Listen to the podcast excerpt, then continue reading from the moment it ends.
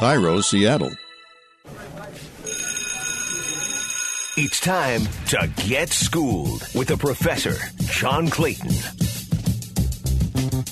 Welcome to Schooled with the Professor. John Clayton here, and of course, uh, pleased to be joined by Mike Silver from the NFL Network. And boy, I tell you what, it's like uh, now you've covered the 49ers before getting into the NFL Network and doing all the different things that you've done.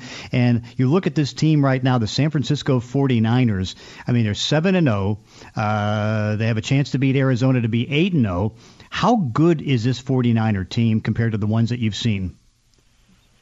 You know, I've seen some pretty good ones. I started covering them in 1989, which turned out to be a pretty good one. Uh, but yeah, uh, you know, I'm struck by the defense, obviously, um, and and just the realization that they can get a lot better. Um, you know, you've got a quarterback, Jimmy Garoppolo, who's still very early on in terms of learning that offense, and and has made a bunch of mistakes and kind of been able to play through it they've obviously got a lot of balance, and you know, with with Kyle Shanahan, they're going to be able to run the ball, and that's been nice. And then they've got some guys that I was just super excited about seeing that have not gotten on the field because of injury. Jerick McKinnon, who may never end up playing for them. Trent Taylor in the slot was going to be, I think, a revelation this year. You know, the two young receivers, one of whom has been hurt. Um, and so I, I kind of feel like, you know, when the two tackles come back, obviously, and, and Kyle Juszczyk, the fullback, uh, and, and hopefully Garoppolo grows into it a little bit, there's a lot of upside, too.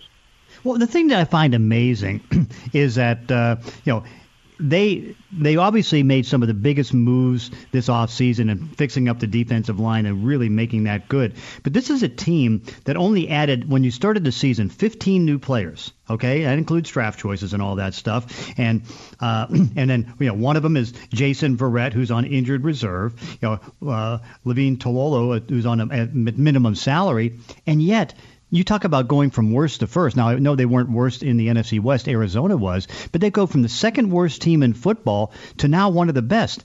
How does that happen? Well, and remember, they got swept by the Cardinals last year, so mm-hmm. you know they they were technically not worse, but yeah. uh, they were pretty bad. And yeah, and they got uh, you know, they got Nick Bosa out of it. It worked out well that the Cardinals decided to take Kyler Murray, and Nick Bosa was sitting there too, and that that turned out to be pretty transcendent for them. So, yeah, I, I mean, I, I I think that they've you know last year they thought they were going to make a jump, and Garoppolo got hurt, and it kind of set them back. Um, but really, it's uh, you know you trade for Dee Ford, you get Bosa, now all of a sudden off the edge you're giving them hell, and, and Buckner's all been pretty good on the inside, and Armstead's getting better. So now, now you're a force. They got Kwon Alexander coming off an ACL.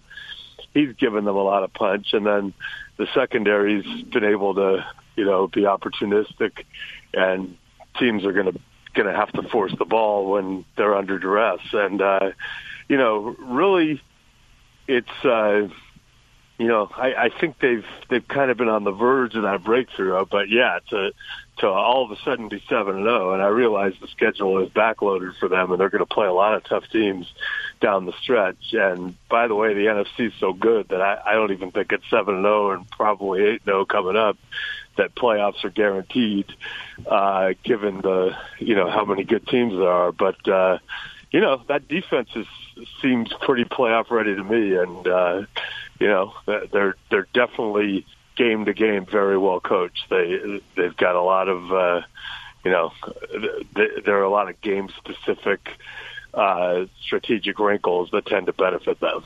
Well, the thing that I uh, that amazes me is that I know when I saw him in training camp in 2018, my big thing is a pretty good team, but boy, if injuries start catching up to them, they're in trouble. And sure enough, injuries killed them. I mean, just destroyed them with you know Garoppolo, McKinnon, and you go down that whole list. All right, so they make major changes in the training staff and the medical staff and all that stuff. And here they are in midseason, and they've been going pretty much without four starters, no McKinnon back, you know, Verrett on the injured reserve list. Yet they've been unstoppable. And not only, you know, I know that they've had, you know, six games again or five games against uh, easy teams, uh, but you know they play good teams and they, you know, beat the Rams for 20 to seven, 51 to three over the Carolina Panthers. It's like that's just an amazing thing to even fight injuries and be that successful.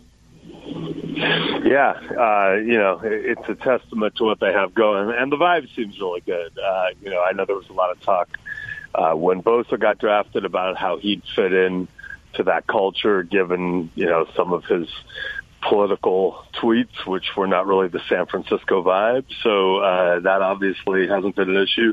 Um, you know that you've had headstrong guys like Richard Sherman, who you know are, are so important in the locker room, and uh, you know it, I think he's played a a really major role in kind of establishing the personality of that defense, and uh, you know, and and Jimmy Garoppolo uh, again, he's a in that system. He's very raw, but uh, he is, uh, you know, he's good energy. So I think it's, you know, I, I I think the fast start really helped, but it does seem to be a, you know, a situation where they got pretty good chemistry. And let's face it, when the number two overall pick of the draft is as good as, uh, as good as Nick Bosa has been so far, it's a you know that, that's a game changer. Yeah, and, and that's where I give uh, Kyle Shanahan and uh, John Lynch a lot of credit because okay, so they uh, trade for Dee Ford, and then you know they're lucky enough to be able to get uh, Bosa, and that goes with all the number one picks that they have in the line. And oh, by the way, DeForest Buckner is one of the best interior defensive linemen in the league. I mean, they are formidable because they can just rush four and not have to worry about a lot of things.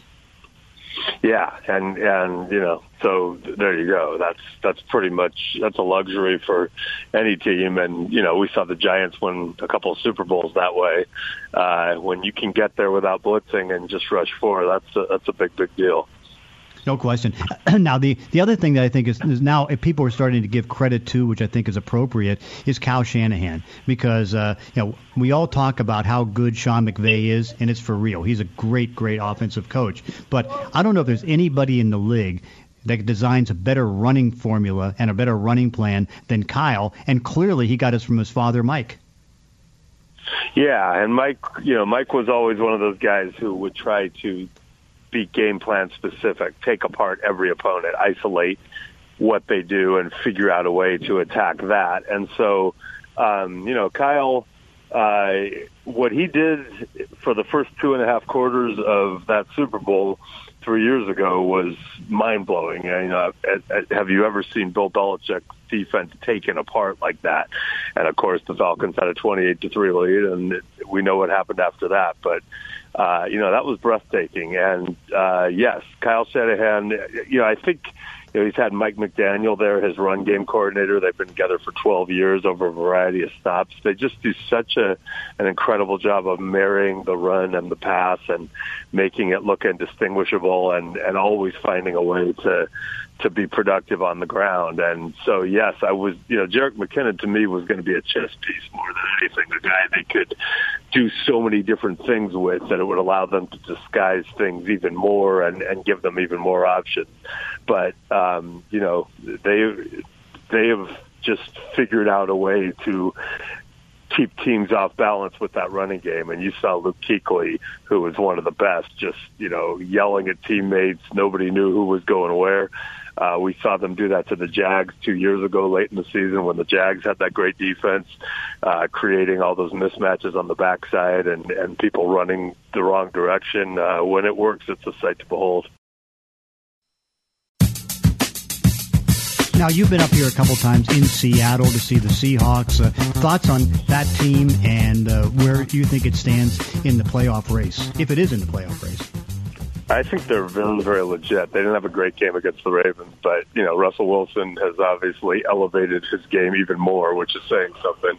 Um, you know the they've DK Metcalf has helped that offense. I was really, really excited about Will Dissly. That one crushes me because what a you know what a revelation he was. But um, you know, and now they've lost their center, so they do have things to overcome. But I think you know the offense is in a pretty good place. Last year they they tended to just pound you and kind of you know have everything go through there. They're a little more varied, it seems like this year. And then defensively, I know the numbers haven't been great, but I, I kind of feel like that defense will improve um, as the year goes on. And you know, Russell Wilson to me is the MVP of the first eight weeks of the season for what that's worth.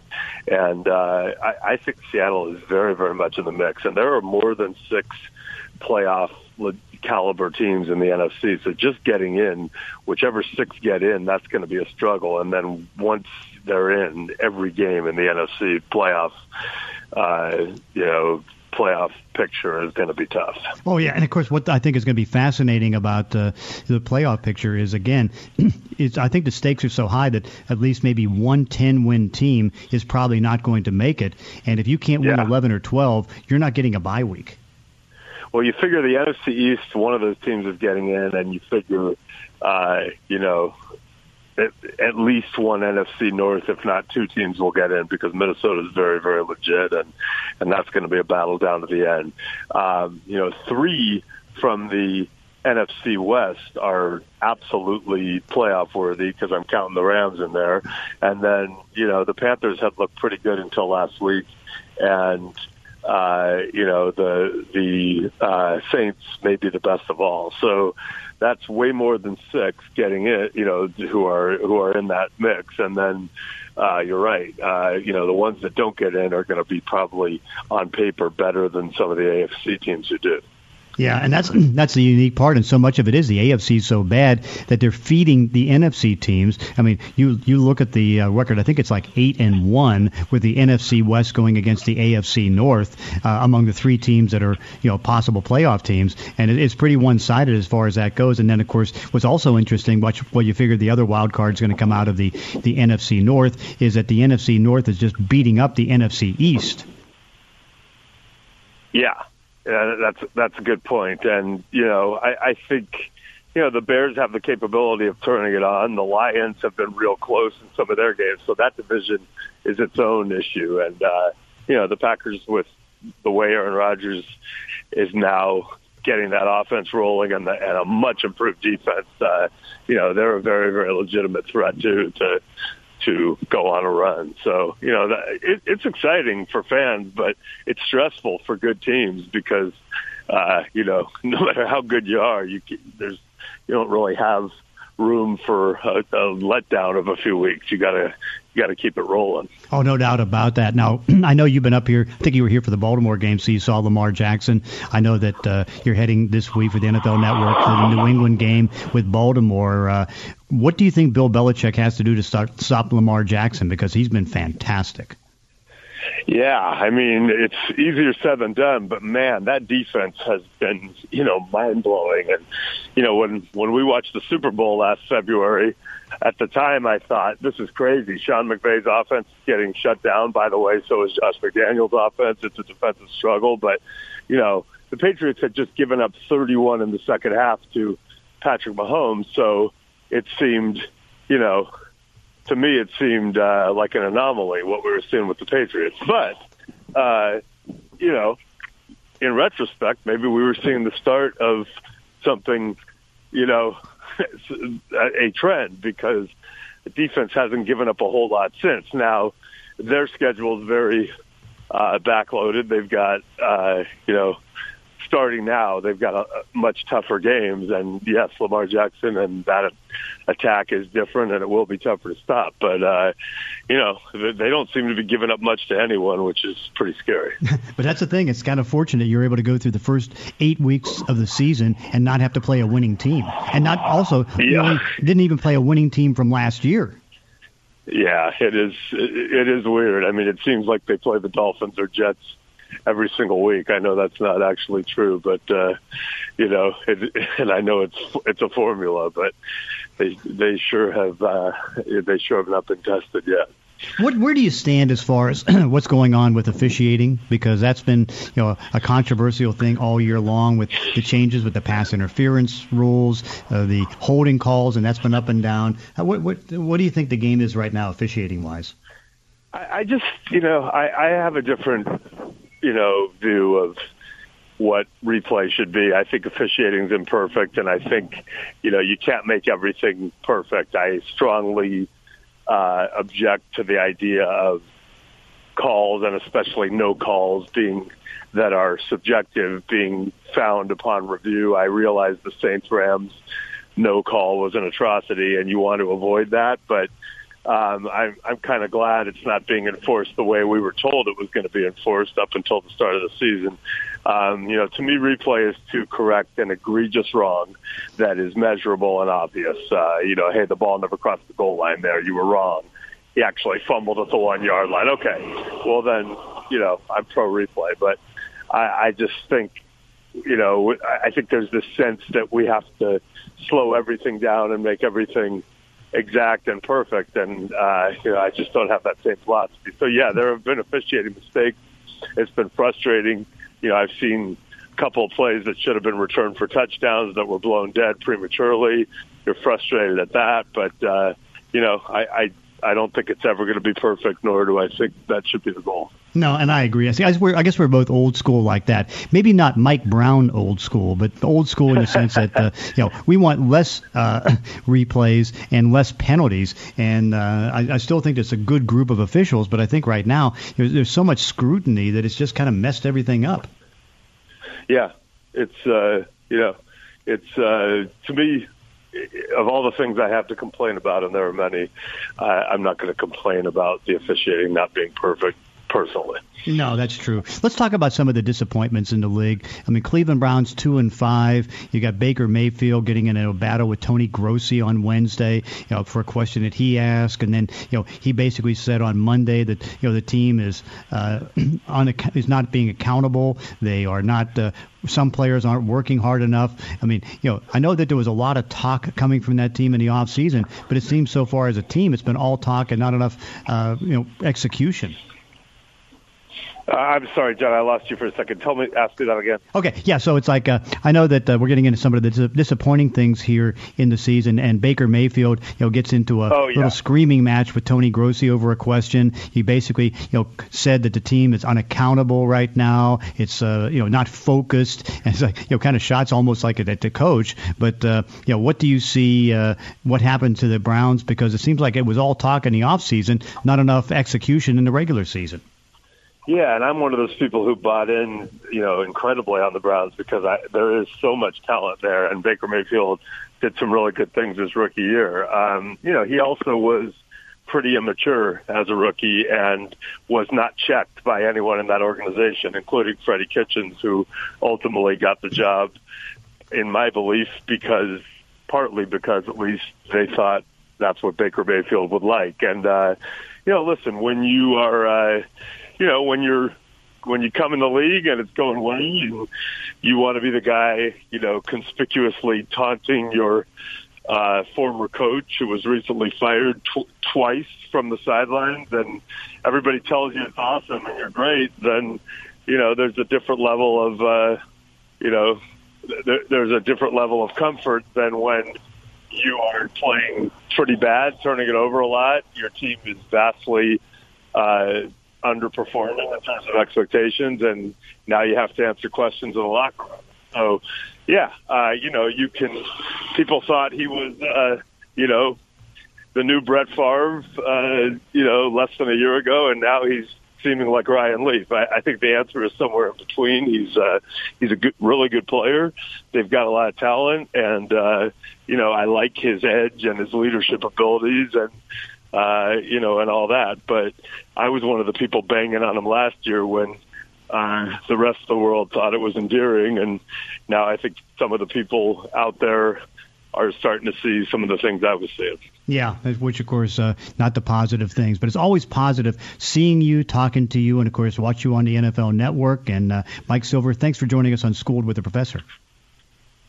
All right, John, it's been an up, my utmost pleasure, and I can't wait to see you in a stadium soon.